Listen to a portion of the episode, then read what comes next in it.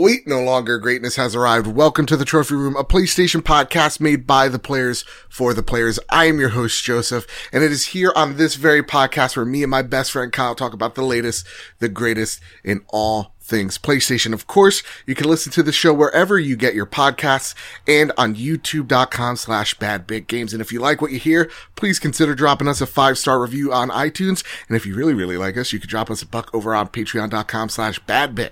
So with all that said, with all that out of the way, the greatest co-host whoever is, whoever will be, couldn't make it this week.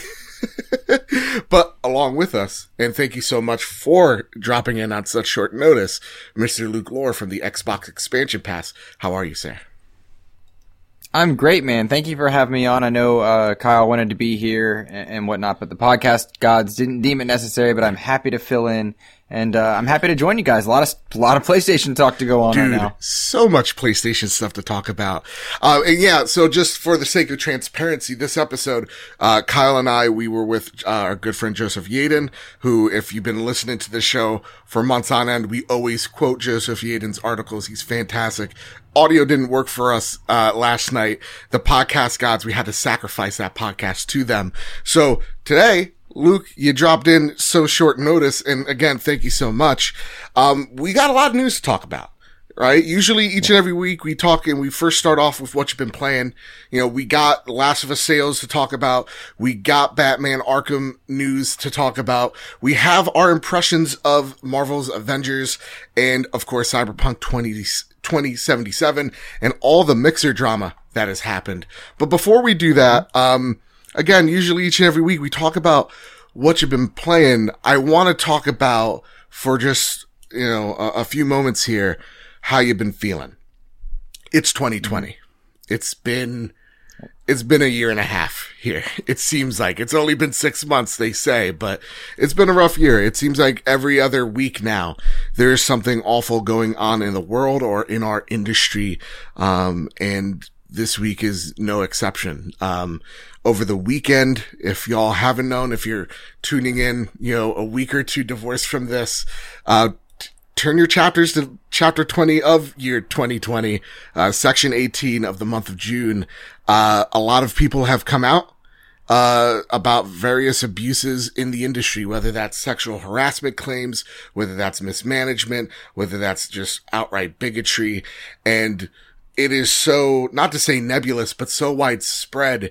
It, it would do uh, uh, the show a, a, disinterest if we just talked about each and every allegation because the list is long and wide and very, very difficult to read each one. It's, it stretches from racism at Microsoft, sexism to Insomniac to literally, I mean, the list could go on at IGN and, um, it's rough. And what I want to, express to you all is that here at the trophy room, we try our best to make sure we're giving an environment for everyone that, you know, we don't care who you vote for. Uh, we don't care what sexual preference you are, race. We don't, we, we want to talk about video games and that's what we care the most about. And we want to make sure that we're welcoming literally everybody.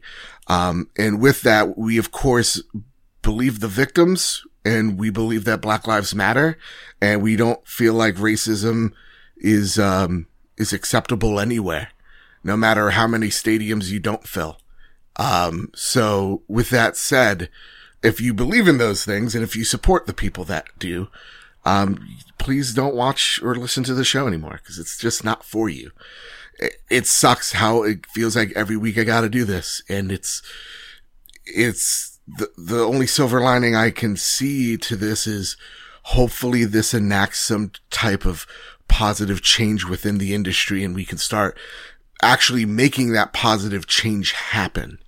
Um, so again, I know we started off on a very serious note. Luke, anything you want to add before we get into the show? Uh, simply put, when it comes to the game space, all, oftentimes we use video games to escape away from the real world. Mm-hmm. And that's happened for so long that I think that industry was ignored. And for anybody that is affected by this or is struggling to go through it, I recommend you, you disconnect for a few days if you need it, if you need it for your own mental health. recognize uh, that people are valued. Use this time to reflect on uh, things in your own life that you can improve to help better educate people about uh, methods of equality and privilege and how you you may may stand on those issues to be a better person yourself. Uh, and it's okay to not be okay. Mm-hmm.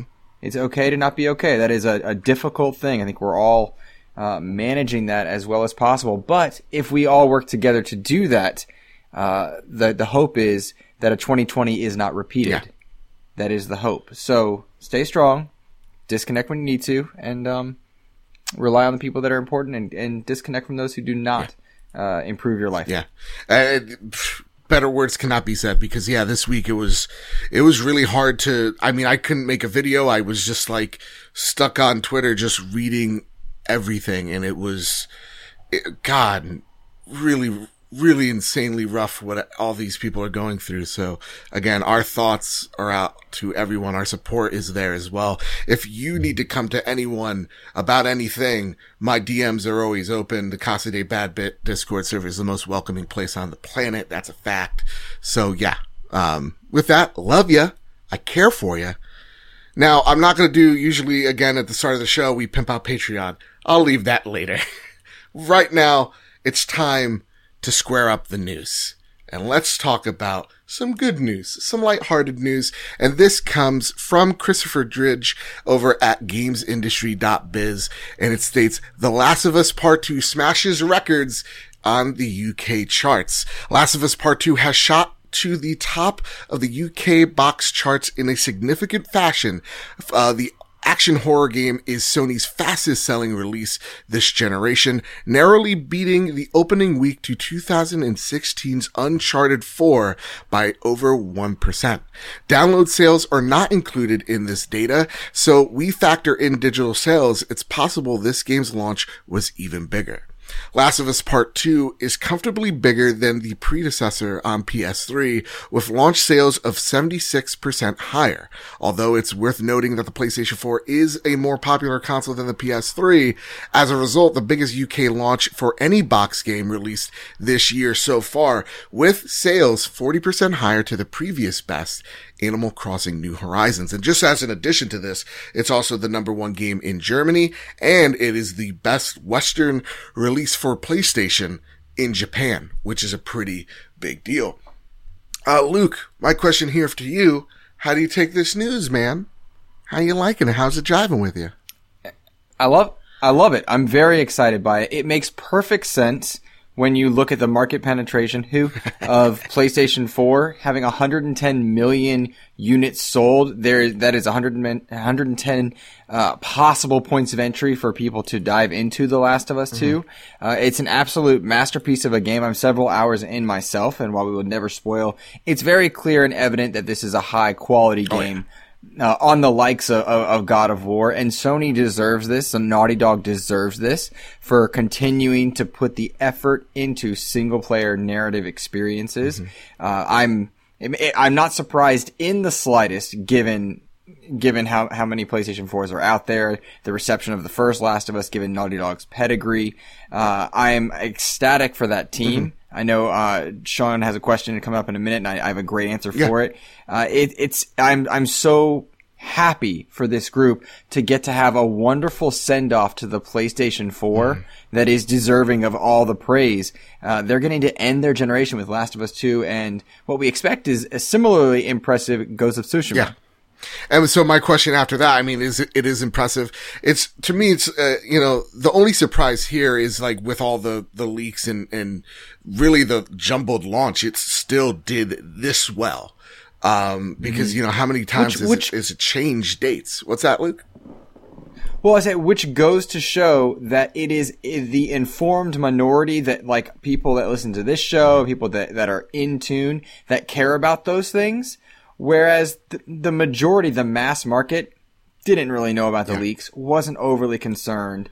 Uh, and so that, that, that goes to show how much of a reach this game has beyond the podcast and the, the internet. Yeah, that's what one of the our fellow viewers, Nachaka, says uh, or asks us. And if I mispronounce your name, please let me know.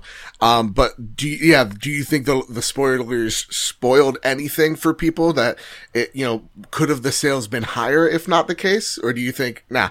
Sales prove this thing did gangbusters. thing to Gamebusters. I don't. Th- I don't think the leaks hurt the hurt in the slightest. I uh, I had one or two little things spoiled for me, and that has not taken away from how impressed I am of the game. Enjoyment's a different conversation, which is not for for here. But uh, if somebody had told me that the Avengers were going to win in Endgame, I still would have enjoyed Endgame. Uh, and so I think that we often are so sensitive to spoiler culture, we forget to enjoy the journey. That is And- really a great point. That's something that like even even for me um having the game spoiled pretty much beat by beat until the very end. I honestly and some of the spoilers are actually even fake and misleading on purpose, which sucks. But like even with all those spoilers um I walked out you know, I, I'm still thinking about this game. It's impactful to me.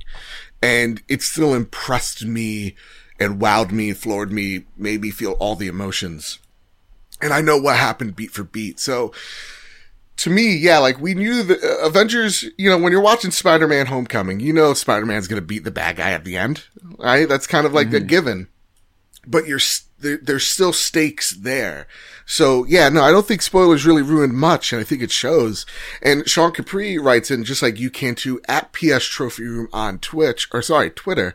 Um, he asks, "What's next for Naughty Dog?" So Luke, what is next for Naughty Dog? Uh, a a great question and a logical one. I think when you put in so much time to create a game of this caliber, the first thing you need to do is give your team a break. Uh, excluding, ex- just, just separate yourself from the fact that we, we are dealing with COVID and, and with so many civil rights issues. This game had to weigh heavy on the creators. The, we've seen a number of animators come out on Twitter talk about how pace for pace, they had to animate violence, and so they had to watch violence in order to learn how to animate Yeah. it. And their directors and their their the people above them were like, "Hey, take breaks. Do you want to do this? You don't need to do this. You can do that." I think a good emotional mental break, as best as can be given, should be something that the Naughty Dog team, from top to bottom, is given.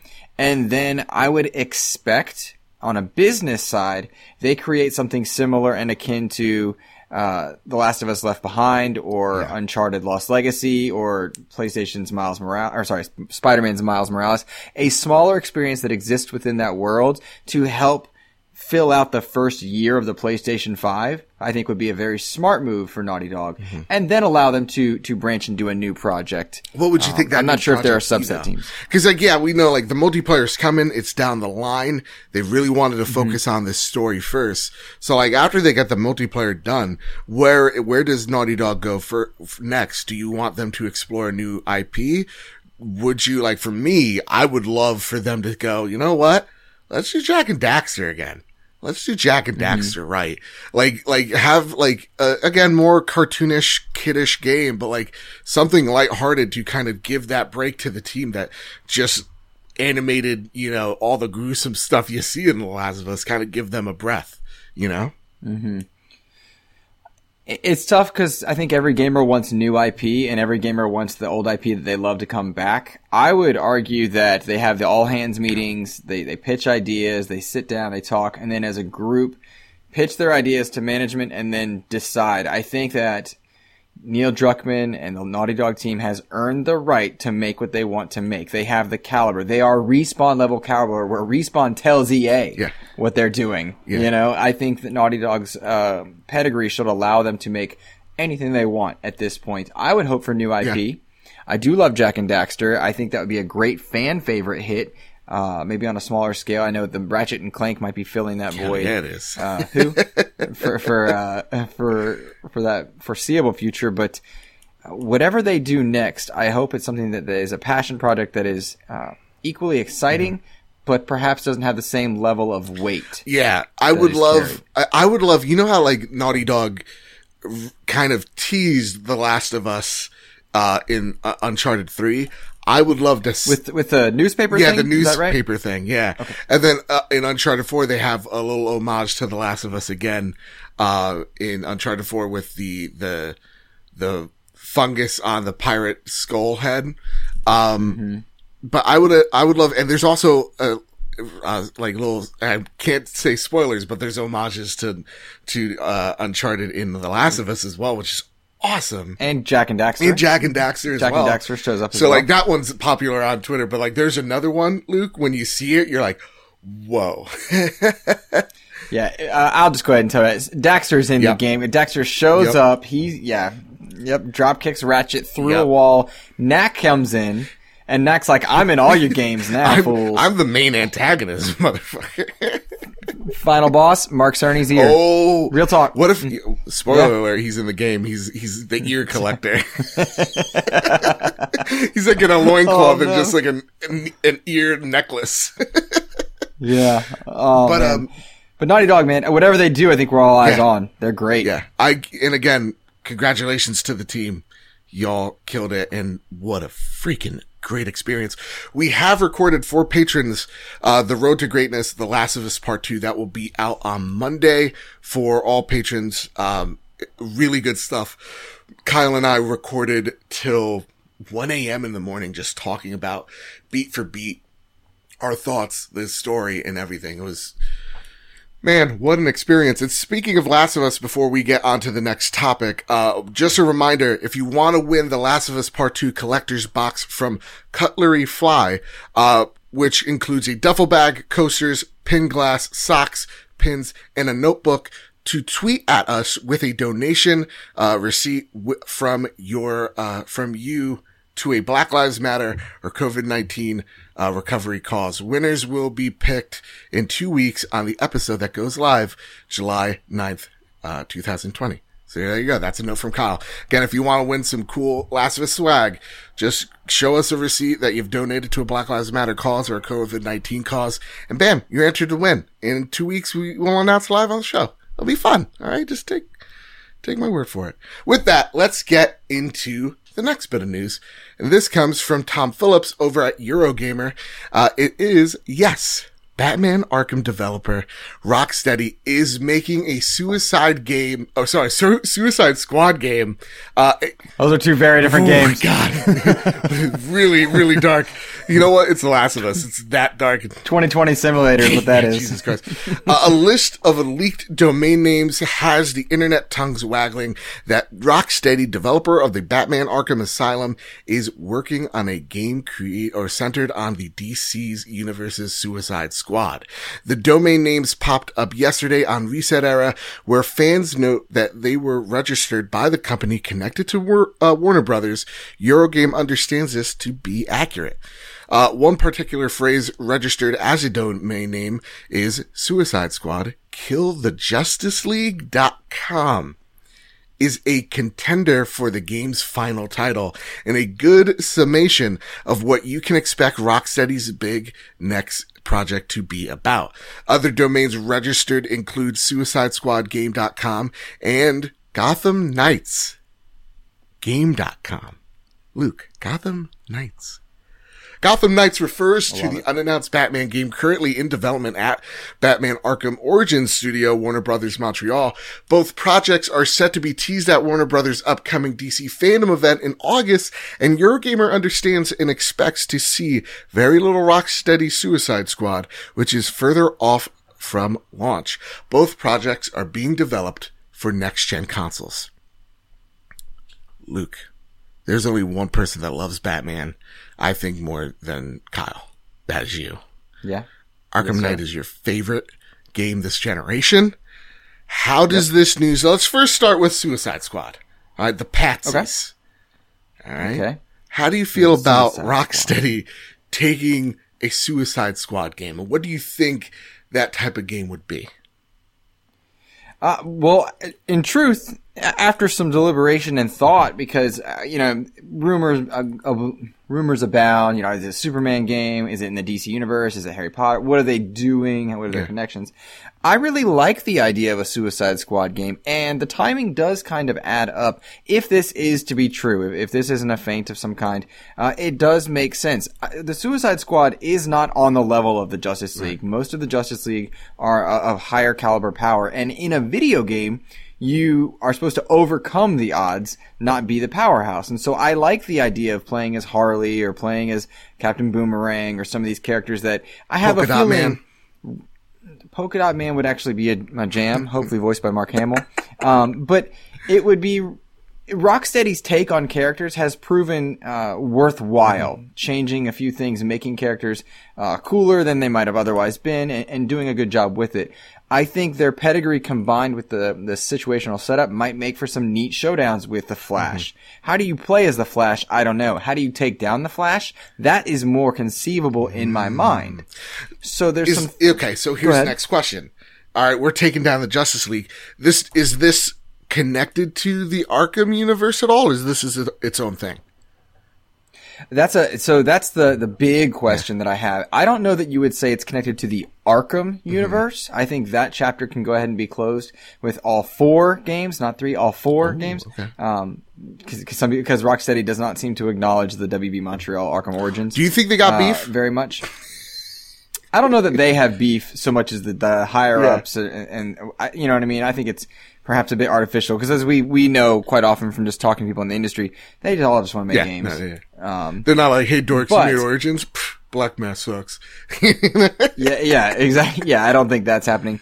I am curious. Yeah. This is where I'm I'm curious. Does this exist in the same world as WB Montreal's project, theoretically Gotham Knights or something akin to that. Mm. Um, I don't. That's what I'm mostly curious about because they, Batman is an, an easy character to build a game right. around, and it's been proven time and again he's a good character to work with. Yeah. Suicide Squad offers that same level of like we're just we're we're human or just a little bit better, but we're not gods, mm. and that's the challenge is creating a video game. Like if I'm if I'm Green Lantern, you tell me I can't take down Harley right. Quinn. You definitely you know, can. Now, do you think this is because like we're going to talk about Marvel Adventures in a second? Do you think that this mm-hmm. is like a build your own like villain type of esque game, kind of like a Destiny types like like game here, like a games of service? I I sincerely hope Me not. Too. If this project is real, given its timing, it would make sense that it began right around the time uh, WB and DC were trying to make Suicide Squad a yeah. thing. When the movie and the Snyderverse got before it got you know kind of ripped to shreds and, and the original version got changed, Suicide Squad was supposed to be a far more important movie with the, the, more emphasis on the characters. Similarly, we saw Suicide Squad 2 animated films came out in the DC animated universe and they made Lego DC villains. All right, calm down. So they they were trying to make the bad guys the cool yeah. ones, right? Yeah and it makes sense that the game would kind of be making its way way out right now. But I don't know that they would want you to create a character mm-hmm. within that universe because I think it ruins continuity for future projects. Okay. And Rocksteady seems to focus on taking a character and fleshing them out as opposed to, to character creation. Mm. Would you be disappointed if that's the case? If it's like a Destiny ish game? My my gut instinct is to say yes. However, Rocksteady has never once made a bad game. Okay. So it's hard to bat. It's hard to root against anything they're making right well, now. this is a question from the most famous Seamus I've ever met in my entire life. Are you ready? I'm okay. Ready. Like again, you could put in your questions at PS Trophy Room on Twitter or on the Casa de Bad Bit Discord server, like famous Seamus just did, and he asks, "Do you want Rocksteady to stay with making DC games, or would you like them to make their own IPs?" As someone who loves a good Arkham game, do you want them to go down, mm-hmm. uh, you know, do you think they're lockstep into making DC Universe games? Or would you like them to go out there, branch off and do an original story, original characters? I don't think they're lockstep into DC games. I think the, the sale of WB by AT&T uh, may factor into this for future projects. Mm-hmm. I think they do a great job within that universe. Mm-hmm. Uh, they certainly built the Arkhamverse uh, and brought credence and uh, credibility to the superhero video game genre, which was null at that point. Yeah. Um, I think you had Ultimate Alliance, and that's such a fundamentally different. It's more like arcadey. No one's uh, really taking it too seriously. Yeah, right, right. And so uh, anything Rocksteady does deserves attention. It's kind of like Respawn again. Like I didn't want Respawn to make Apex Legends instead of Titanfall. Right. I didn't want Respawn to make uh, Apex Legends or Jedi Fallen Order instead of Titanfall. Uh, I was worried about them having the Star Wars, and they were just fine. So Rocksteady, whatever they do, they deserve credibility and, and an allowance for creation. I don't know their studio dynamic because we don't hear much from them. Mm. They're not a, you don't hear a lot about their, their executives. Right. They don't have like much. a Neil Druckmann out there going like, here's our vision for this company type of thing. Exactly. and lacking that, it's hard to make an estimate there. But I'm I'm very comfortable with them working within the DC universe. Imagine if these two games tie into one another. Wonderful idea. Mm-hmm. Uh, a wonderful concept. If it's Gotham Knights that's real and, the, and, you're playing as the Bat family, them interacting with that same Harley or, or that same Captain Boomerang or Killer Croc, that might be a cool concept there. So there's something to consider yeah. in that. Uh, now here's here's my next question for you. Okay, mm-hmm. I, I'm I'm gonna pitch this to you. I elevator pitch. Gotham Knights okay. can only mean yep. one thing, right? What Ooh. if this takes place in the Arkham universe? And spoilers from Arkham Knight, you should have watched it or played it rather. Um, Batman's not there anymore. So here right. it is. Close your eyes, Luke. I'm about to sell you on a miracle.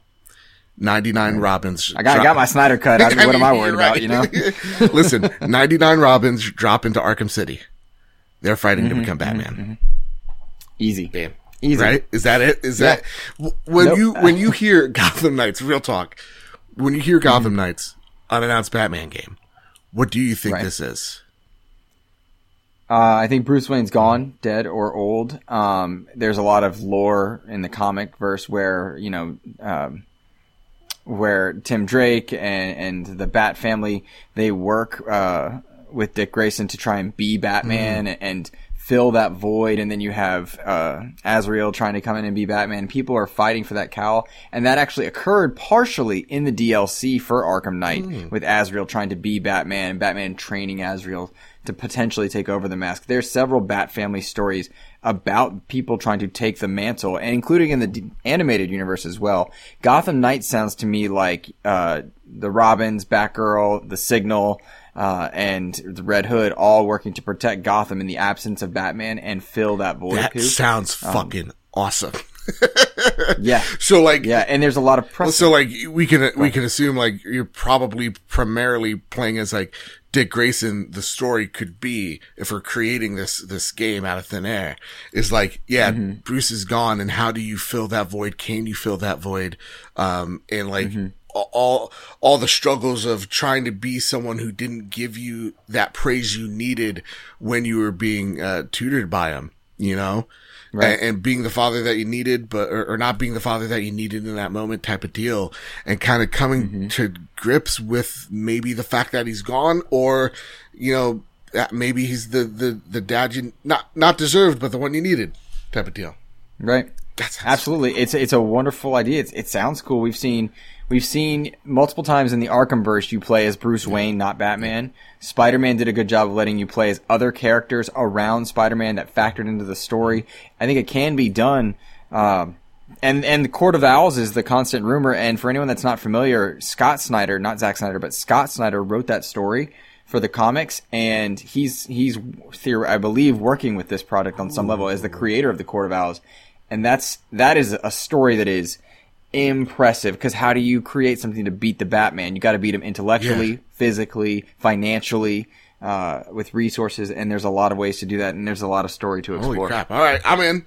But here's the next news story that I don't know if I'm necessarily in yet, Let's talk about it. This comes from James mm. Carr over at GameSpot. Marvel Avengers offers free upgrade to PS5 or Series X. Uh, Marvel's Avengers will, players will get a free upgrade to next gen on their respective platform. Publisher Square Enix announced. Anyone purchases a copy of Marvel's Avengers physically or digitally will get an upgraded form, uh, from PS4 to PS5 or Xbox One to Xbox Series X if they purchase new consoles. In the PlayStation blog post, Gary Stutton, Chief Technology Officer of developer Crystal Dynamics. Oh my God. Listen, guys. Break from the article right here. I got dyslexia. You're throwing all these words at me like crazy here. Right? I'm trying my best. Shout out to Kyle that handles all this stuff. Anyway, get back to the article. Said that the team has been working on a PlayStation 5 enhanced version for the game uh, for some time, utilizing the power of the new console to offer a higher frame rate mode that targets 60 FPS in a dynamic 4K resolution. Marvel Avengers. I'll take over this part. Oh, yeah, go, go for it. Yep. Marvel's Avengers will also take advantage of PS5's high-speed SSD, reducing load times to just a few seconds and making it nearly instant once the game has been optimized for it. No details specific to the Xbox Series X version of the game have been released. Players will also be able to carry their save and player profile over from current gen to next gen. PS4 players will be able to play online with PS5 players, and Xbox One players will be able to do the same with Xbox Series X players. Thanks, man. I was drowning over there. Yeah, man. So with that, I got you, brother. Here's the deal, right? Marvel's Avengers comes out or, or the, the new War Table stream before we even get to the mm-hmm. upgrade mm-hmm. to the PS4 to PS5 stuff. Um, the War Table mm-hmm. stream, they gave you a new trailer, new story, new gameplay. They showcase a level where you're playing as Thor. Um, what were your thoughts on what you saw at, at that War Table? Cause you know, when we first saw the trailer at E3 last year, um, we were mm-hmm. like, oh my God, the faces don't look right. Th- something looks off. Mm-hmm. These Avengers look sick. Um, there was just mm-hmm. a lot of worry about this game and nothing was kind of jump starting the, the, the hype for this game. Was this the start to the hype train finally getting on the track? I think yes. I think the hype train is now on track, uh, whereas it wasn't before for all the reasons that we listed. Uh, and Crystal Dynamics is very good at animation, very good at facial animation as well. And so to see what we were seeing was a bit odd during the alpha.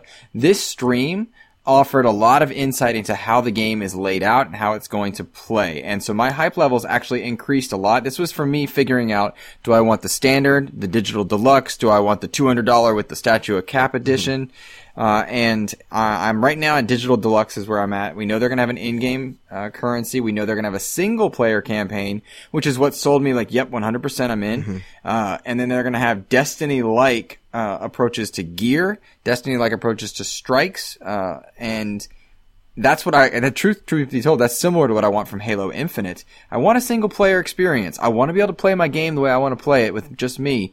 But then the option to explore worlds with my buddies, with with you and with with um, Kevin and so much. I that, to me that's exciting. Yeah.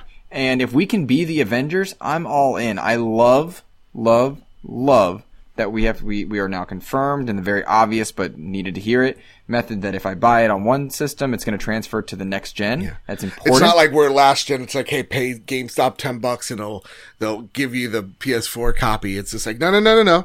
It's here. It's upgraded for free. You know, this is a games of service mm-hmm. game, so they want to make sure that people keep playing this game no matter what system they're adopting. And I I think that's mm-hmm. maybe one benefit of having games as service games is that, you know, Ubisoft can't afford to charge you for a PS5 right. version of Rainbow Six because they want you to keep playing Rainbow Six. You know what I mean? Mm-hmm. So having this here, awesome. The thing that I liked that I saw in, in the whole war table, getting back to that, is having different move sets, creating your own version of Iron Man.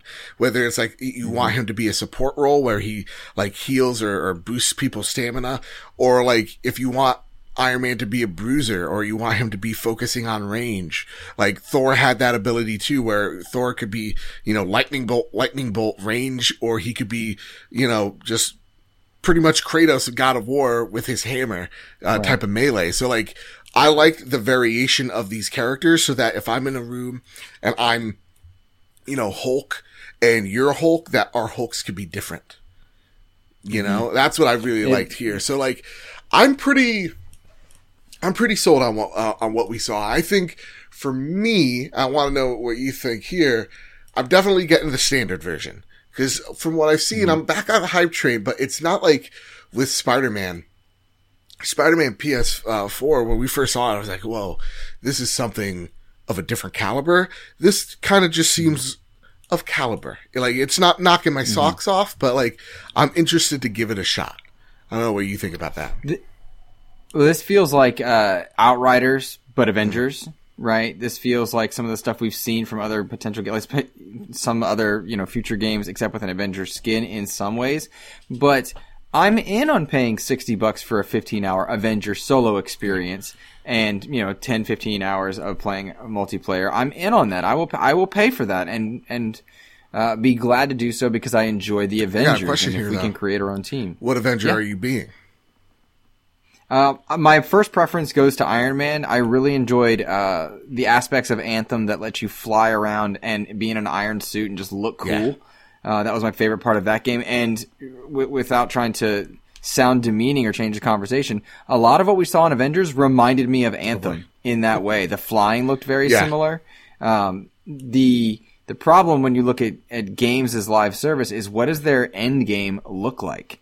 You know, are you trying to make a 15 hour campaign? Dude, I'm in for that. Are you trying to make a looter shooter? Okay, I can be in for that too if you tell me what I'm in for. Um, and, and that, that's the thing that they still need to clean up and clear up. But they did talk about in this war table. They talked about single player, co-op, and war zones. My fear, the one thing that I think we have not talked about, is our enemy is MODOK Yeah.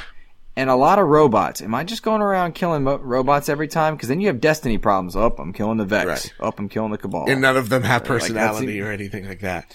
That is, I mean, that's a dangerous thing because, like, a this is a Disney property now, you know, or has been for Mm-hmm. a while now. Uh, so like, do you want to see Iron Man? You know, deck someone in the face. You know what I mean? Or like, you Right. really want to see Hulk rip a limb off, or what? What would Disney be okay with? So maybe Hulk rips the limb off of, uh, you know, a robot, but he can't rip a limb off of a dude because that dude's a father. But at the same exact time, And- to to kind of quell that, um, sure. I mean, we saw, I think in, in A Day, uh, we saw uh, Hulk just completely put people in a hospital. Like he was fighting Oh, yeah. humans. And I, th- I believe like one part, he takes a guy, throws him against a tank. Like that guy is paralyzed. You know what I'm talking about? Like that guy is not walking away Yeah. from that. So I don't, I, I- I get the worries. I think we're all cautious about it because none of this game, like, like a great example, Iron Man looks like Anthem. You know, uh, Thor looks like, uh, um, uh, you know, God of War in, in the way he's playing. Like, you know, Black Widow, we saw just a snippet of her, but it's just a, you know, a shooty shooty bang bang. Uh, and then she has wrist wa- rockets, which are cool. But like, we've all seen a third person shooter. We've seen an Anthem flying. We've seen, you know, the God of War hammer. And, and it's, it just looks like pieces of things we've seen before where I haven't Correct. seen anything I haven't seen before. You know what I mean? Like, And that's going to be their biggest challenge. Everything Thor will be compared to the Leviathan axe. Yeah. Everything Iron Man will be compared to the best parts of, of which that's an easy win for this Everything, game. Let's be honest, Luke. Easy Yeah, yeah, absolutely, absolutely. The flying was unrivaled, but but everything else, yeah. um, and and that's going to be its biggest challenge. How do you make yourself not a not a clone of everything else with an Anth- or with a uh, Avenger skin? And I'm cool with that. Being an Avengers, I want to play superhero games. I love that. Um, but I want good villains. They, with the one thing that we not mentioned also during the war table, uh, Casey Lynch, who was an interesting choice to, to narrate that, did mention that the new heroes will be on the way. Yes. And new missions and single player content. Okay, what does that mean? Are we getting Spider-Man PS4 crossover? Just a costume crossover?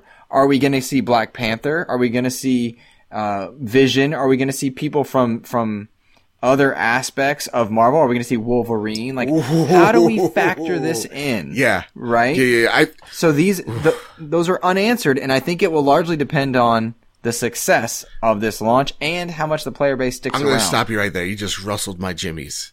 All right. You said Wolverine. Oh my God. That would be Wolverine. the Wolverine. Um, I, I like, I would see like it, the X-Men being like a, cause they talk about Inhumans here. So I could see the Mm-hmm. X-Men being like the, the big DLC. I would love to see that. But I, I do think we're to see a Black Panther and a Spooder Man later down as, as, as the, the game goes. What would you want the first character shown off to be? Black Panther. Um, I've been I've been very clear and vocal on Twitter that I think Black Panther is a character who offers a lot of gameplay versatility, Mm-hmm. uh, having the vibranium uh, and, and then the abilities that he has as the Panther. He's, he's very strong. He's very agile, very quick. Yeah. Uh, that could be explored in a very Spider-Man meets Batman modification there with some neat tech. Uh, I would love to see either a standalone game or him involved more often. He certainly in the MCU seems to be very imp- important going forward. Um, he and the X Men um, are very important now to narratives of civil rights going forward in the real world. Something they once stood for long ago before X Men kind of fell out of favor. Um, and I would love to see that character brought in. Yeah. I think that's an important uh, character to have. What I don't want, though, Joe, is a character exclusive to any platform. Which I have a That- feeling that would make me Spider-Man very sad. be. Now, I don't, I don't want Spider-Man to be. I don't think Spider-Man should be exclusive. I think that's a bad Mm-hmm. move. I think the Spider-Man uh, White Spider suit could be exclusive. That'd be a cool perk. Yeah, that would be I'd a fine costume choice. that. That, like, I, I, I would allow that. If they're like, yeah, yeah, yeah, like, and, and it's voiced by Yuri and everything, like, that would be cool. But yeah, I wouldn't want Spider-Man. He did it for Ultimate Alliance, right? He, he did show, yeah, he did voice uh, Spider-Man in Ultimate Alliance. So like, he's not held down by the Sony contracts. So I could definitely see this. And we know that uh, PlayStation is getting some exclusive stuff as well. So I definitely think that's a cosmetic choice I'll be doing. I'm just wondering how Spider-Man plays in this game compared to the way he plays in PS4. Like he's so great, and the world, it, the world is tailor made to make him web sling everywhere. So how does that work if you're on like the the helipad? You know what I mean? Like that's going to be something difficult to really pull off. With that though, that's Marvel's Avengers. That's our impressions. We're hyped for it. We're on the train. I'm not saying we're first class. I think we're coach right now. Safe Yep. to say. Good. Yep. With that, this is an old article. So I'm just going to give you the synopsis of. But Cyberpunk 2077 PS4 will again get a free upgrade for the PlayStation 5. This again comes from Tom Phillips over at Eurogamer. On top of that, we got some Cyberpunk 2077 uh, live stream that just hit. Their Nightwire live stream, giving us more info on Cyberpunk 2077, and again announcing that the PlayStation 4 and Xbox Series X versions will, or, sorry, and the Xbox One version will get a next gen uh, uh, patch on day one and free upgrade, and later down the the the road in 2021, it will have a full on robust next gen patch that is going to be very substantial. With that, Kyle.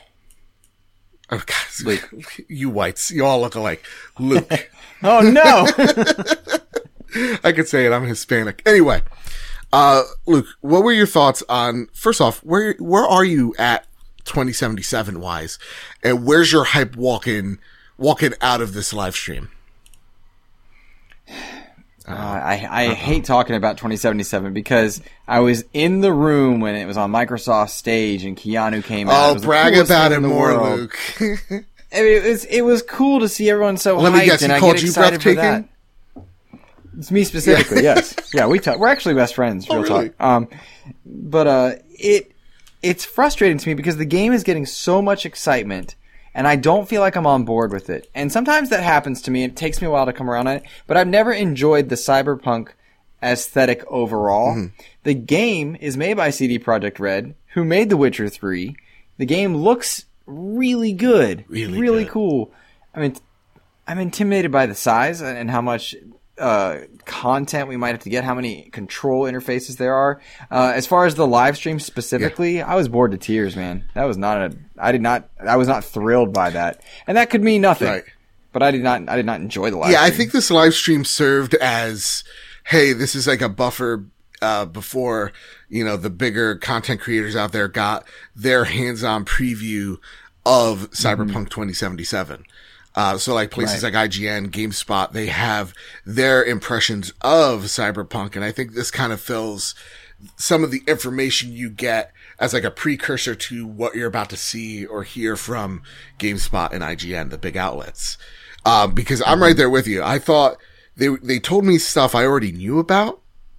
And then they, they did, they showed us something called, I think it was like br- a brain, like brain, brain dreaming or something like that along those lines. s- yeah, I know what you're talking about, but I'm I the the verbiage escapes me uh, as and well. it it kind of lost me there honestly because it's it's like a batman arkham uh way of like surveying an area like a detective mode almost but i don't understand its importance to the story overall but like the reason why I'm still hyped for this game, they did show gameplay afterwards, and it does show the gameplay itself when you're doing the first person shooter aspect. It the action feels like a very refined Fallout 4 meets Rage 2 combat. Like it feels mm-hmm. solid in its construction and at the same time not forgetting it has those RPG elements that it needs. And that's where I think the game, the game hooked me back in. Where in the beginning, I was just like, ah, they're giving me way too much information here. And I felt kind of like bloated with, with the information. Where then when I finally got to see like, when you're in the car and you're just driving around Night City, it looks beautiful.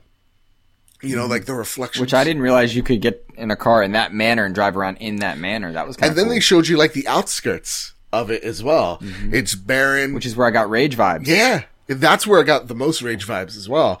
And the cool thing is from what from what we've seen so far in this preview, the prologue, only one cutscene and everything else there's only one loading screen. Everything else you do whatever you want.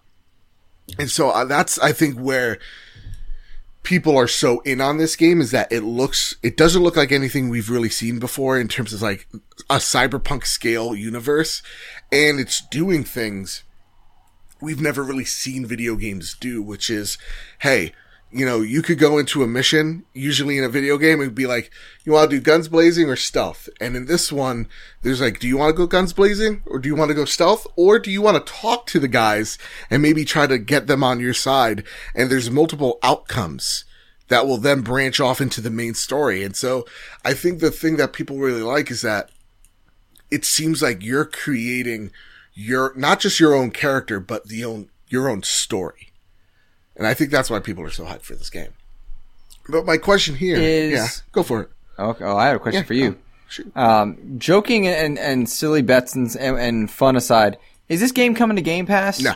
And I ask you that to follow up with, if they're bringing more content to it, DLC wise later on, is this coming to Game Pass? I, Tell me I your mean it'll come to it'll come to game pass eventually sean capri and i have a bet Like- he's right, six months, year. Give me the timeline. he thinks day one i think he's a fool and i feel like he put money down on this 50 buck bet we talked about this last week i'm about to take this Mm-hmm. dumb idiot's money he's a friend of the show he likes it uh so I, I don't think it's day one.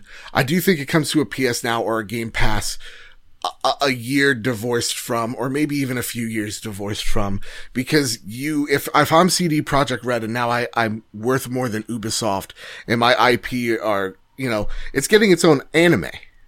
For Christ's sakes, this game, mm-hmm. its own anime in 2022 with a Netflix deal attached. The game isn't even out yet. So this thing's printing money already for them. They want to make sure that they're getting the most triple A bucks as they can before, yeah, when they start to see the sales dwindle and get lesser than, then yeah, they'll, they'll sign that deal with, you know, Jim Ryan or, or whoever to get that game on a service so then people play it and then buy that DLC, you know? So I definitely think it's, it's, it's at least a year out. At least. What do you think? a year, okay. Six months. Okay. six months um, because of the marketing talk we've had and because of the approach that Microsoft has had to ecosystem and the rumors of Lockhart.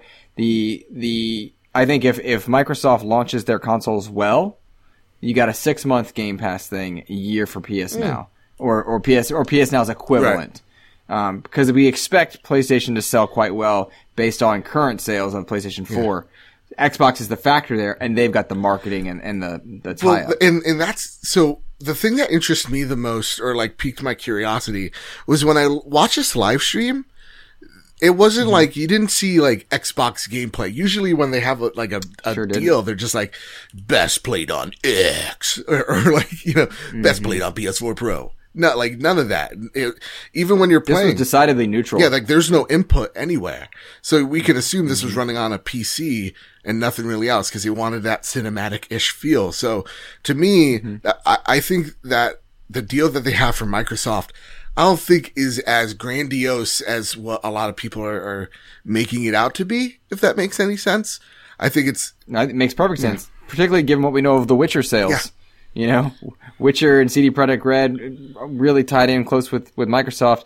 Blew sales out of the water on PlayStation, not Xbox Yeah. One. So there's something to keep in mind with that as well. yeah, Yeah, I think it's fun to watch. I love the business. I know, right? I think it's, it's, so fucking cool. I think, yeah, on The Witcher, I think it sold the best on PS4 or PC. I think that both of them are really close. And then a very distant third is Microsoft. And that's why I was really surprised that they got this deal with Microsoft in the first place because again, like that marketing deal for The Witcher 3 did not benefit Microsoft at all. Mm-hmm. Uh, so it, it does, it does pique my interest to see they're not giving up on it. And in fact, they have a, a close partnership together, but I don't think that really does then spell, oh, it's on Game Pass on day one. I don't just don't think that at all. With that, anything else about Cyberpunk?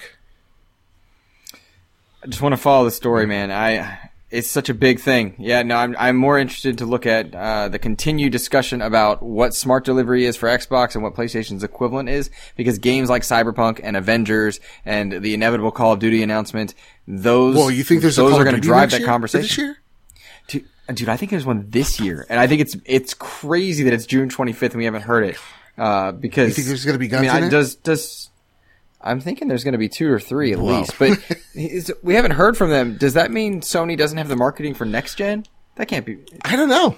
I mean, that's a good question. they flipped- and I think what you, they flipped you, you, you asked, uh, or, or talked about like a little bit was, eh, eh, eh, and we almost passed by it, the fact that we don't know what PlayStation 5's equivalent to smart delivery is. Like, we're seeing games like Marvel Avengers is going to be a free upgrade for PlayStation players. We're seeing Cyberpunk free, uh, upgrade for PlayStation players. Destiny, uh, Madden, FIFA, you know, the list is growing, but you know, PlayStation isn't as bullish as what we've seen Microsoft do this week, where they're just like, Hey, here's how awesome smart delivery on Xbox is and our backwards compatibility. And that's one thing that that I get nervous for, for PlayStation a little bit is that these should be such easy wins for PlayStation that they can tout because we do know that PlayStation 4 or 5 is backwards compatible with 4. Like Jim Ryan has even said it. We do know that there's these free upgrades. My question as to you is, why isn't PlayStation being more bullish as to, hey, this is what we have and this is why it's freaking awesome. You know, this is our smart delivery. I think they that it wasn't uh an initial priority in creation, Mm-hmm. uh, and then when they saw that the the moves Microsoft was making, because they know them ahead of time before we hear them, of Yeah. course.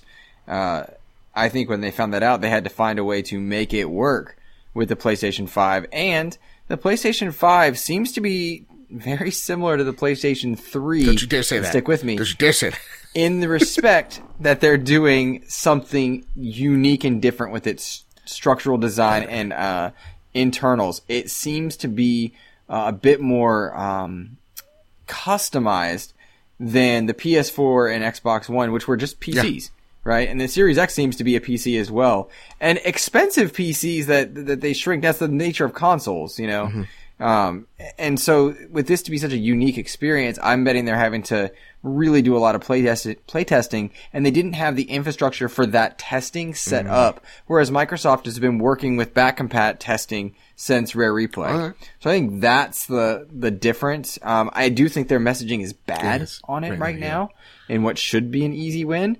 They should have they they could have easily had another moment of this is how you play your games, and they Do you they haven't done that yet. they Maybe will have that it. moment? Like they're what they're waiting for possibly is uh is Xbox to show their hand, show their cards, and then them like a few days later or a, f- you know a week or two afterwards going, hey, here's all the ser- we showed you games. Now here's the services uh state of play of like here's what PlayStation Now looks like. Here's what our smart delivery looks like. Our backwards compatibility looks like, and here's the price.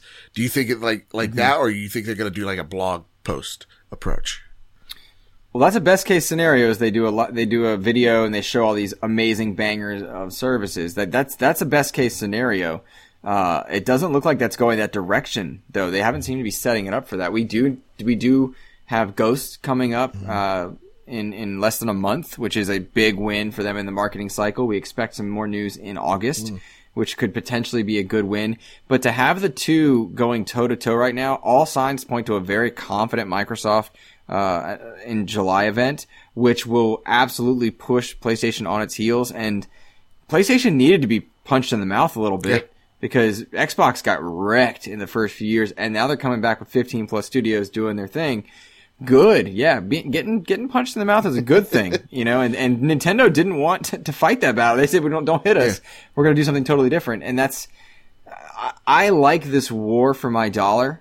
I really do. Whatever Lockhart is, uh, matters. The fact that PS4's digital is likely to be significantly cheaper, mm-hmm. good for me. Like, I, I like this back and forth, and but but messaging is so important. And my Sony has not done a good job with their equivalent of smart delivery. And it's a real, like it's a, it's a real simple thing. You, you put the game in, it's going to play on your system. Yeah, and I think we like we saw the baby steps of that when they announced Marvel's Avengers, you know, free update for PS5. I just want them to be a little bit mm-hmm. more bullish, and I think they they're going to be. I really do think they're waiting mm-hmm. for whatever the Microsoft show is to go. Okay, this is what we need to do. Let's adapt. But I think they're hoping for PlayStation to launch at 500. I'm sorry, for Sony, for Microsoft to launch at 500, so they've got an easy win. But if they go lower, then that that the, any counter loses weight. Yeah. It's gonna be interesting, man. But I'm I'm happy to see that we're starting to get that those free updates, and my anxiety over this launch Yes. is kind of subsiding. So I'm happy. And crossplay is coming up in more and more things, meaning you and I don't need to choose. Mm-hmm. Exactly. Also great, and we know that we can play Halo Infinite together, whether you get a a Lockhart, a Series X, or just keep your one Mm-hmm. at launch. I'm loving that because it doesn't matter. I just want to play with my friends. Exactly. I want to play the game. And I love when we, we're seeing like people like, uh, Bungie go, Hey, we're going to have cross generational play first. And then next year we're working on the whole big thing. I love seeing all these developers come out and go, Hey, yeah, crossplay's coming. You know, the floodgates have opened. It's now the norm. And now with that said, it's how they're going to adapt to that new norm. Like, you know, closing off PC players because they're, you know, they got an unfair advantage type of thing.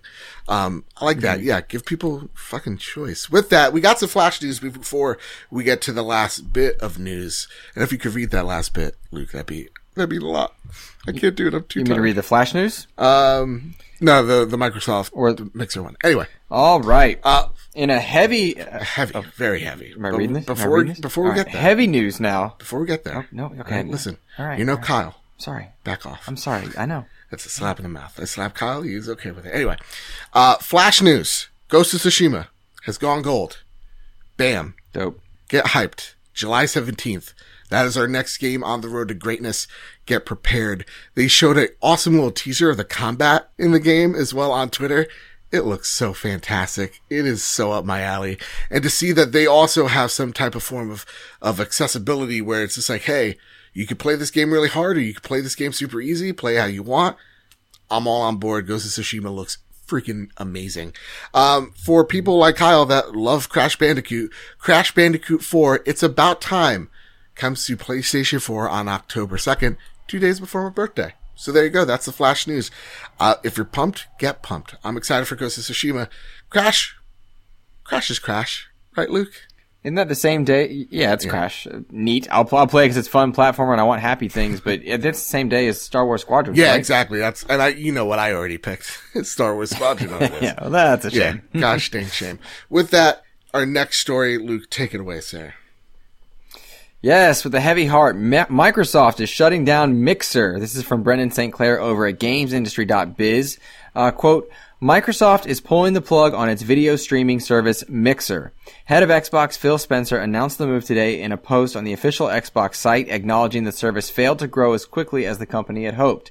He said, quote, Ultimately, the success of partners and streamers on Mixer is dependent upon our ability to scale the service for them as quickly and broadly as possible. It became clear that the time needed to grow our own live streaming community to scale was out of measure with the vision and experiences we wanted to deliver to deliver to gamers now. So we've decided to close operations the operations side of Mixer and help the community transition to a new platform. To better serve our community's needs, we're teaming up with Facebook to enable the Mixer community to transition to Facebook gaming. End quote. He also it also goes on to say that Mixer will go dark on July 22nd, with all of its sites and apps then redirecting users to Facebook Gaming. Mixer partners will be given partner status on Facebook Gaming as well, and Microsoft said Facebook will match existing agreements with streamers that they've had on Mixer as closely as Oh, possible. I hate that quote. That apparently that does bullshit. Sorry. that apparently does not include high profile streamers that Microsoft had signed uh, Mixer exclusivity deals with the likes of Tyler Ninja Blevins or Michael Shroud. Uh, I apologize, Shroud. Uh, Facebook gaming head uh, Vivek Sharma told The Verge that they will be released from their contracts and they can decide where they would like to stream next. Man, Ninja got the easiest $30 million I've ever seen a white person get. My goodness gracious. $30 million. Jump ship for, for like a one year. out of a three year. Yeah, Wow. yeah. It's it's oh man, what a what a story. Where do you want to go with this one, man? Because I got a lot of So thoughts. you do have a lot of thoughts. You were a streamer on Mixer.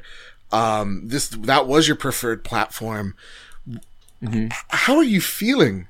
Uh, kind of them.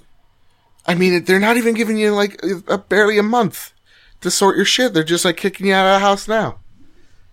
Yeah, yeah. So it's there. This is a layered thought process. The biggest streamers, uh, Shroud, Ninja, Ewok, they are 100% fine. Twitch or Facebook or YouTube will snag them up quick. Yeah.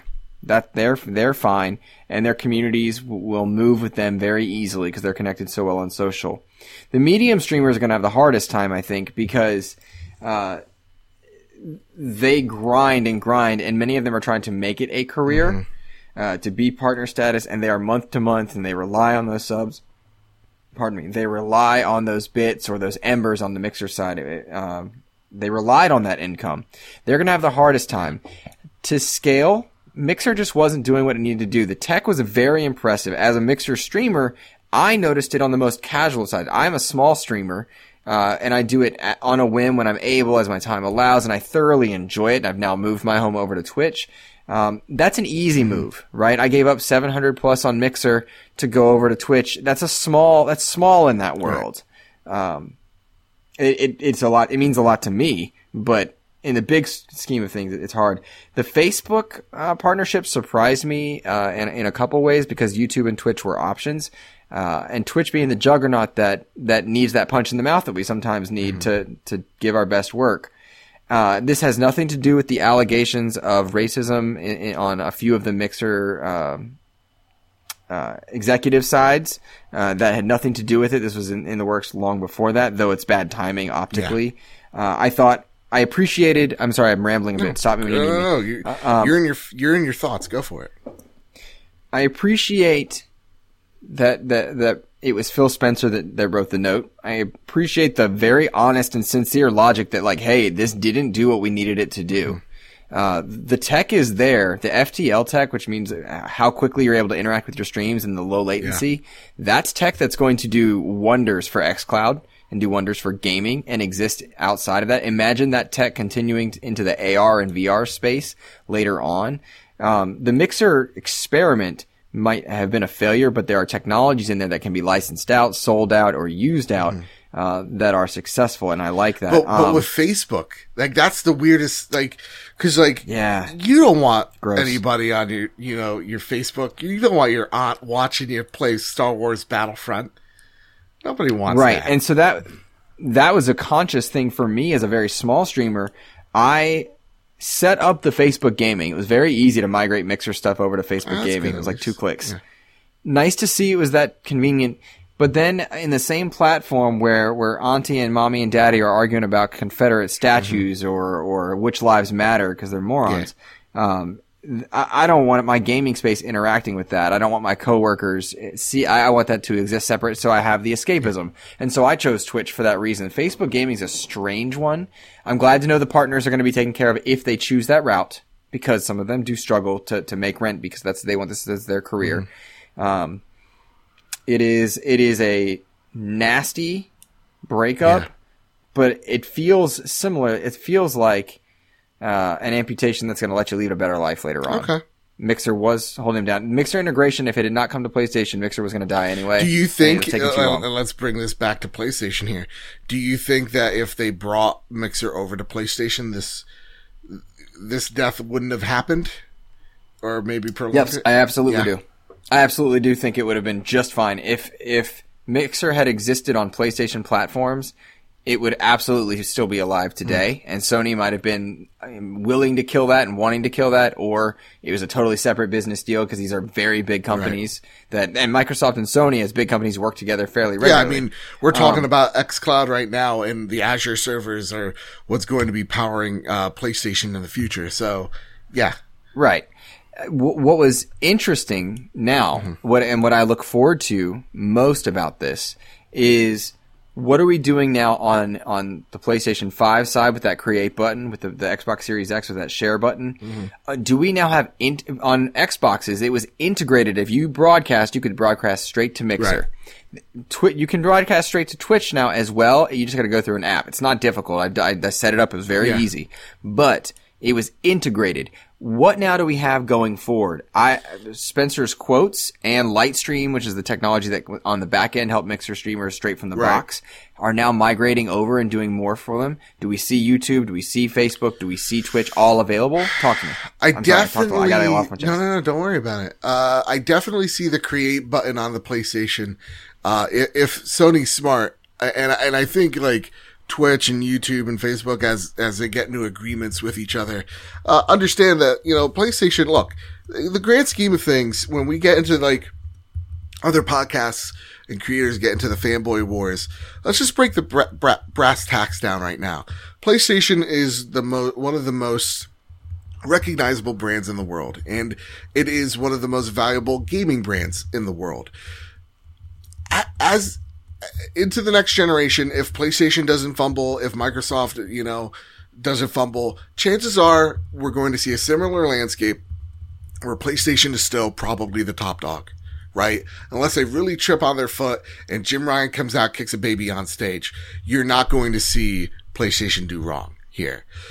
If I'm Twitch, if I'm, uh, or, you know, or Amazon rather, Google, if I'm Facebook, uh, if I'm Marky Mark Zuckerberg, I'm, I want, I want my, my, uh, my platform on as many boxes as I can. So I'm going to try to play nice with Sony. So for me, I think that create button is an extension of what the Share Factory was on PlayStation. Share Factory's fan freaking tastic. I love it.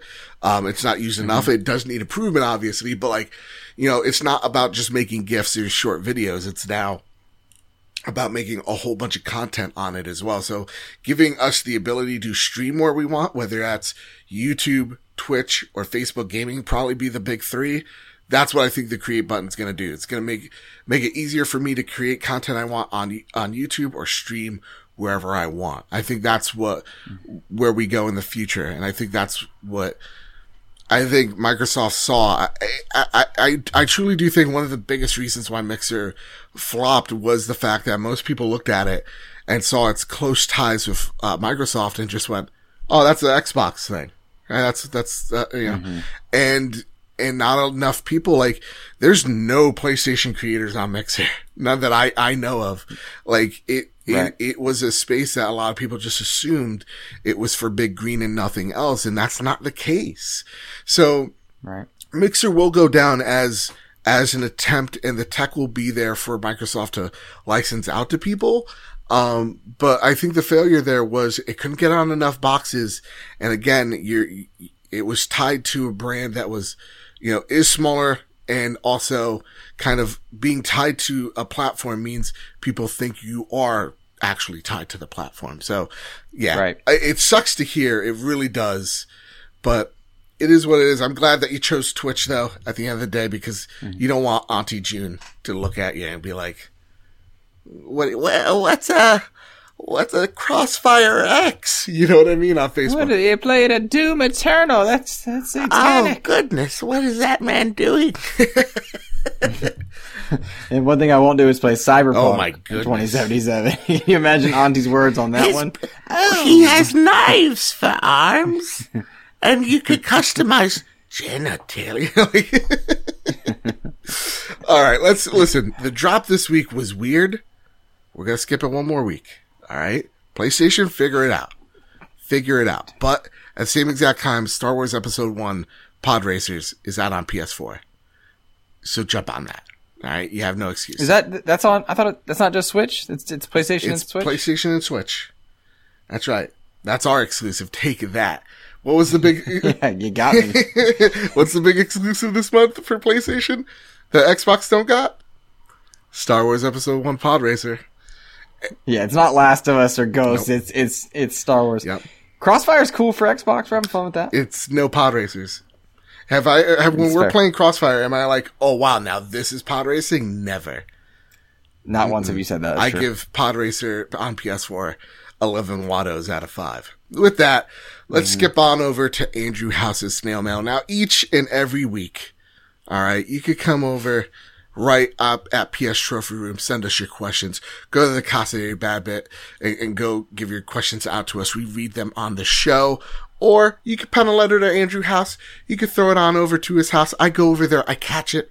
This week, we got three items for you. The first one comes from Nate. He writes in 10 years of PlayStation Plus in six days. Now technically five. What are the best free games on PlayStation Plus? And now here's a funny joke. As Nate said that, he's like, oh shit, I need to exclude Bloodborne. Joke's on you, Nate.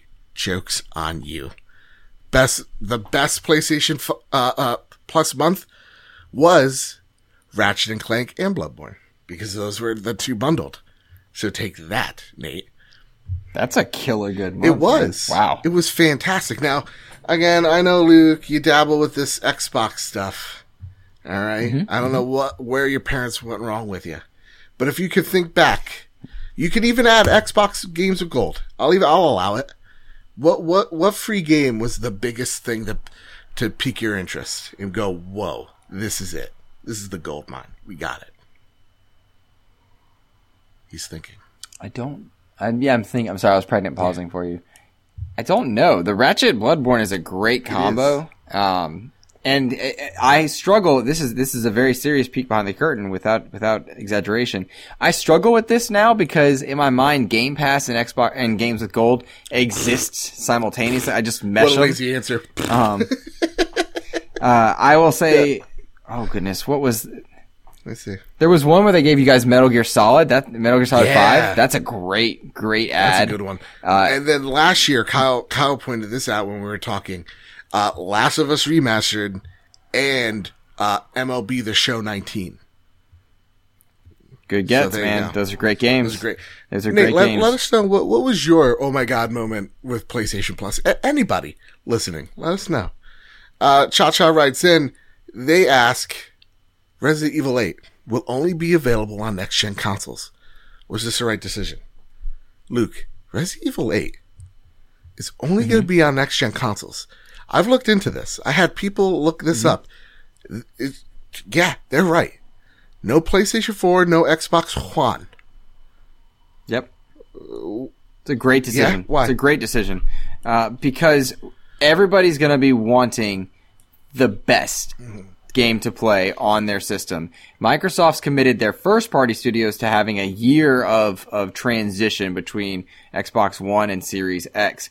Uh, Sony looks, it's a bit more shady in whether or not Miles is going to come to PS4 or not. Eh, We're not quite sure. Resident Evil is definitively staking their claim on a next gen game and staking their claim for anybody that's that's going to be forking down cash to buy a next gen system. They're going to get this game. Not only that, but this means that this game will have legs because it will go on sale fairly regularly two and three years down the line. and when true. people are buying into it, they'll be they'll be they'll be buying it. This will have this will bring them income for a long time. Uh, it's just that type of game. That's what Resident Evils do. How many we see a Resident Evil sale, Resident Evil sale what once a month at this point? I think that's a Um, that's a that's a good move. terrific point because yeah, since there's less consoles in the market, there's more people with those consoles and and not enough games and be like, yeah, no, I'll try Resident Evil 8, whatever, let's go for it. And yeah, then three years down the line, they'll sell it for a nickel and change, and people will eat that shit up as well. So yeah, this is it's more of about having a longer tail than having the most sales on day one. Though that's a a sexy Right. PR statement to have. It's all about Right. that money, honey. And don't discount PSVR uh, on that or whatever its successor is if it, that eventually comes. You know? Uh, yeah. that was a good one. Yeah, we got that. Oh my god, that was a tag team who. Anyway, uh, yeah, no, Resident Evil 8, I think great decision. Yeah. And with that, you know what? All these who's, and I think we did it like seven times in this podcast, we accidentally activated the winner Gamer. Damn it. oh gosh. So many lives Every lost. time. Just so many lives lost. Uh, Winter Gamer writes in, how can Sony mess up to make the PS5 launch a disaster? how can they? What can they do? There's a lot of ways to make a launch know. a disaster. So here, here's the deal. Okay, this. Let- can we take turns? You want to take turns? Yeah, go for it. Because like for me, Okay. it, like Sean, not Shawn Layden, like like Jim Ryan has to come out on stage smoking. You know, he's like Virginia Slim in his mouth, like Well, they already Rough. had one where they were. They already had an almost but get a second job statement, right? Uh, I forget what the exact quote was, but you know, it, it's a it's a lot of value in this thing. Um, so they almost had that, but coming out too expensive is the, is a surefire way to, to disaster at launch. Hundred bucks more expensive than your competition. We've seen that fail over and over again. So, uh, depending on the value of the system, coming out too expensive as the PS3 and the Xbox One did, uh, is, is a surefire way to have a disaster. What about you? Give me one. So yeah, Jim Ryan comes out. He's on stage. He's smoking. He's like, "So what's the deal with these dumb masks?" right, nerds. You know, he's like, "I'm, I'm about to hit you with some truth bombs." Let me tell you which lives matter, kids. I was on Infowars before. Man, it's crazy stuff. Lizard people. Um, no, yeah, I think in all seriousness, if it's flimsy, if it's flimsy, if those white flaps are no, flimsy, please don't call them uh, flaps. that could be. I don't know what you call call them sleeve. Flip, flap, flap. That's that's worse, dude. By the sleeve. Uh, I don't know. I'm telling you right now, I love, I know, cause I haven't had to say my piece on, on PS5. I love the design. It's just 20, 30% too big. Yeah. Uh, and so I'm worried that once IGN and Digital Foundry put these things side by side, it's gonna really make that PS5 look bad. Yeah. Um, because it, for all you want to say about the Series X, it's simple and it's efficient. Yeah, if he if he if he's like smoking on stage, he's like, if you dorks, uh, you know, talk shit about how long this thing is, we're just gonna make it bigger. and every every tweet, every is- tweet, it gets a one inch bigger. PS5 XL. exactly. Uh, yeah, no, they have to they have to be pulling that type of like boneheaded decisions, you know. But with that, yeah, Yeah. I, I, it's gonna be hard to mess this up. But again, like we've seen Sony, I mean, the the launch uh, uh, reveal was great, all things considered. It's just some of their verbiage when it comes to their services. It's kind of uh, has a void, and I'm hoping that gets filled. And I think you know the least worst case scenario is that they don't fill those voids. You know, God damn it. if you put when you put Astrobot, Ratchet and Clank, uh, Miles Morales, and Horizon Zero Dawn on your slate to sell your system, I think you're okay no matter Yeah. what. I think you're okay. Um, again, cost will factor, but I think that's a pretty healthy, diverse enough lineup. And you have G- Gran Turismo for the six or seven racing people. That Oh, I wanted. I made a cockpit in my garage. yeah, have you seen that? There's people. Like, yeah, cool. I mean, Forza Motorsport also very Nice. good, and like I don't hang neat. Like like it's cool. Racing games are great, but like I don't think it's moving a lot. real of talk. I, I every time I have a like get a driving game, like let's just say Forza, for example, right? I'm always like, is there a Mm-hmm. Toyota Corolla in here? Because that's what I drive, and I want to drive my Toyota all the I, time. that's why I've always liked Forza Horizon because it's very balanced between the arcadiness, and I think PlayStation needs a good equivalent of Mm-hmm. yeah, that. I like, I, I- and I would just, I'm just like cracking up in my head of like playing uh Gran Turismo. And like you see all these like F1 cars, and then you just see me in my Toyota like coupe. hey guys, six cylinders or four, whatever. You have six cylinders in your No, Corolla. four, whatever. I don't know. Whoa! I got two. Thing's I got two brakes. anyway, that's been the Trophy Room, a PlayStation podcast made by the players for the players. I want to thank you, Luke, once again for coming on the show, really saving our hide. Uh, thank you so much. Again, our friendship means everything to me. And before you go, I'm gonna fucking cry. Could you tell everybody where they can find you? Absolutely. Easiest place to find me is on Twitter at Insipid Ghost, uh, and you can find my links to all my other content there. I host a podcast called the Xbox Expansion Pass, where I have developers and uh, voice actors and industry executives on uh, on a fairly regular basis to to bring their insight into the the gamerverse. But I also talk about the gaming verse as it pertains to Xbox uh, and that ecosystem. I'd love for you guys to check that out. Uh, Joe's over here with his 69 five star reviews. I would like a few more. I'm almost to 25, so I'm excited for that. Uh, and then I have a new home on Twitch, Joe. Um, Twitch.tv slash Insipid Ghost would mean the world as well. We just hit 50. We just hit 50. 50. 50. And that's like in a day, right? Two days, but with the kindness of a lot of people. And so, uh, big changes from Mixer, but it's it's appreciated appreciated when people are Of course. And yeah, no, and thank you so much. Again, Xbox expansion passes just like this show in terms of we love PlayStation here. We're not here to dunk on Xbox.